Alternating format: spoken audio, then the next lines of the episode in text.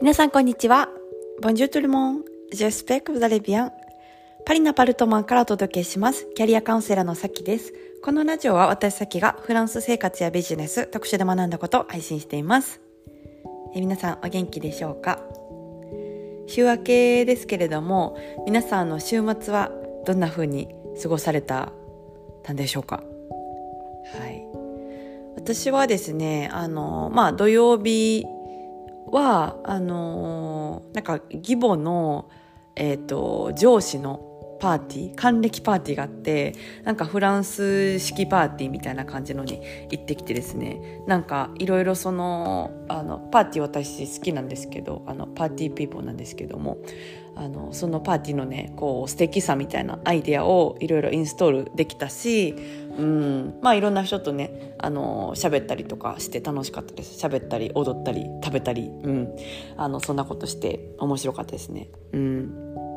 で、えっとまあ、日曜日は結構こう家でゆっくりすることが多いんですけどパートナーと、うんあのまあ、お家でこうゆっくりしてで家の近くのあのなんか催し物みたいなのがやってたのでその市のというかね、うん、それにこうちらっと行って、えっと、ちょっと食べ物を買ってみたいな散歩してっていう感じなんですけど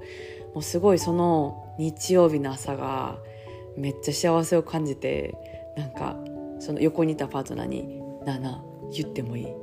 めっちゃ幸せやねんけど」みたいな 感じであの言ったりしてたんですけど、うん。あのまあ、そういうこう気持ちをねなんか感じたんですよ。そう。であの、まあ、週明けにねこう仕事がまた始まりますけど週末とかも、まあ、休みつつも、うんと、その週明けにねこう早く仕事したいなみたいな気持ちが結構あって、うん、なんかあの休みにしてるんですけどこうあちょっと早くしたいなみたいな早く月曜日になれへんからみたいな感じの気持ちがあるんですね。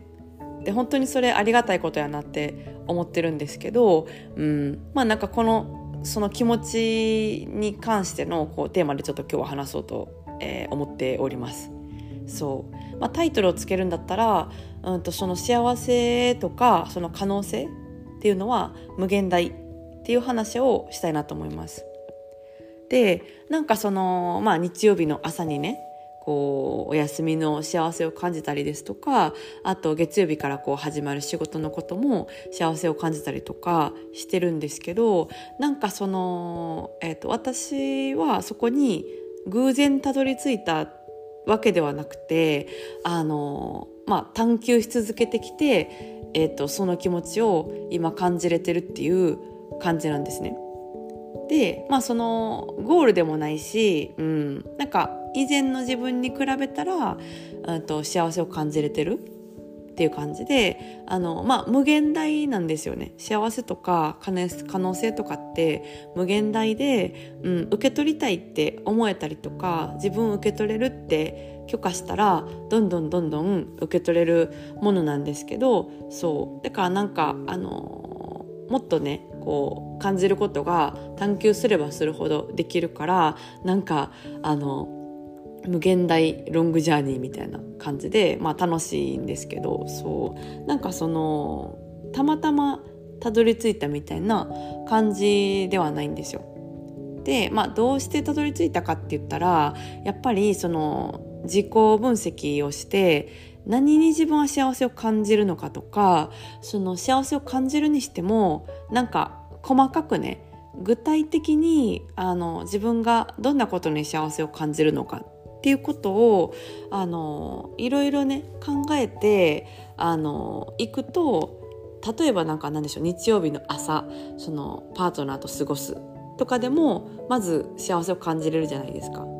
でそれが感じれるようになったらまたさらに何て言うんでしょうねこうその幸せの解像度って上げていけるんですよね。パートナーと一緒にいる中でもあのどこかにいろいろバーって出かけたりとかすることが幸せなのか家でゆっくりしながらちょっとその近所を楽しむのが幸せなのかみたいなあの、まあ、細分化できていくと思うんですよね幸せが。でなんか私にとってはあの、まあ、そのゴロゴロ重要なんですけどそうでもちょっと外にも出たいみたいなでもなんかめちゃくちゃ遠くに行って疲れるみたいな感じでもないっていうのがあの、まあ、理想でも理想であるんですね。そ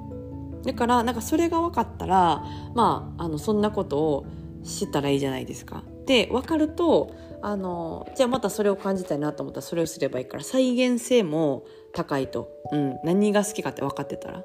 であのまあ分かってなくても別にできるんですけどその分かってなかったら、まあ、再現性は下がるというかあのなんか幸せを感じれなくなった時になんでか分からないから、うん、あのまあ、原因が見つけられなかったりとかするんですよね。でなんかうんあれなんかその休みであの、まあ、家にいるしそのなんかハッピーなはずなのに家にいるの好きなはずなのになんかちゃうみたいな感じでさまようことになるんですけど分かってたらその幸せを再現できるしじゃあもっともっと探求したいと思った時に探求できるんですよだからなんかその分自己分析みたいな感じで、うん、あのこう幸せも何て言うんでしょうねもっとこう可能性を上げていくことができるから、うん、なんかそれのこうね繰り返しして拡大していくみたいな感じかなってすごい思います。はい。えー、それでは今日はこの辺でお開きということで、また次回のポッドキャストでお会いしましょう。それでは皆さん今日も素敵な一日をお過ごしください。ボンジョルネ、アビアント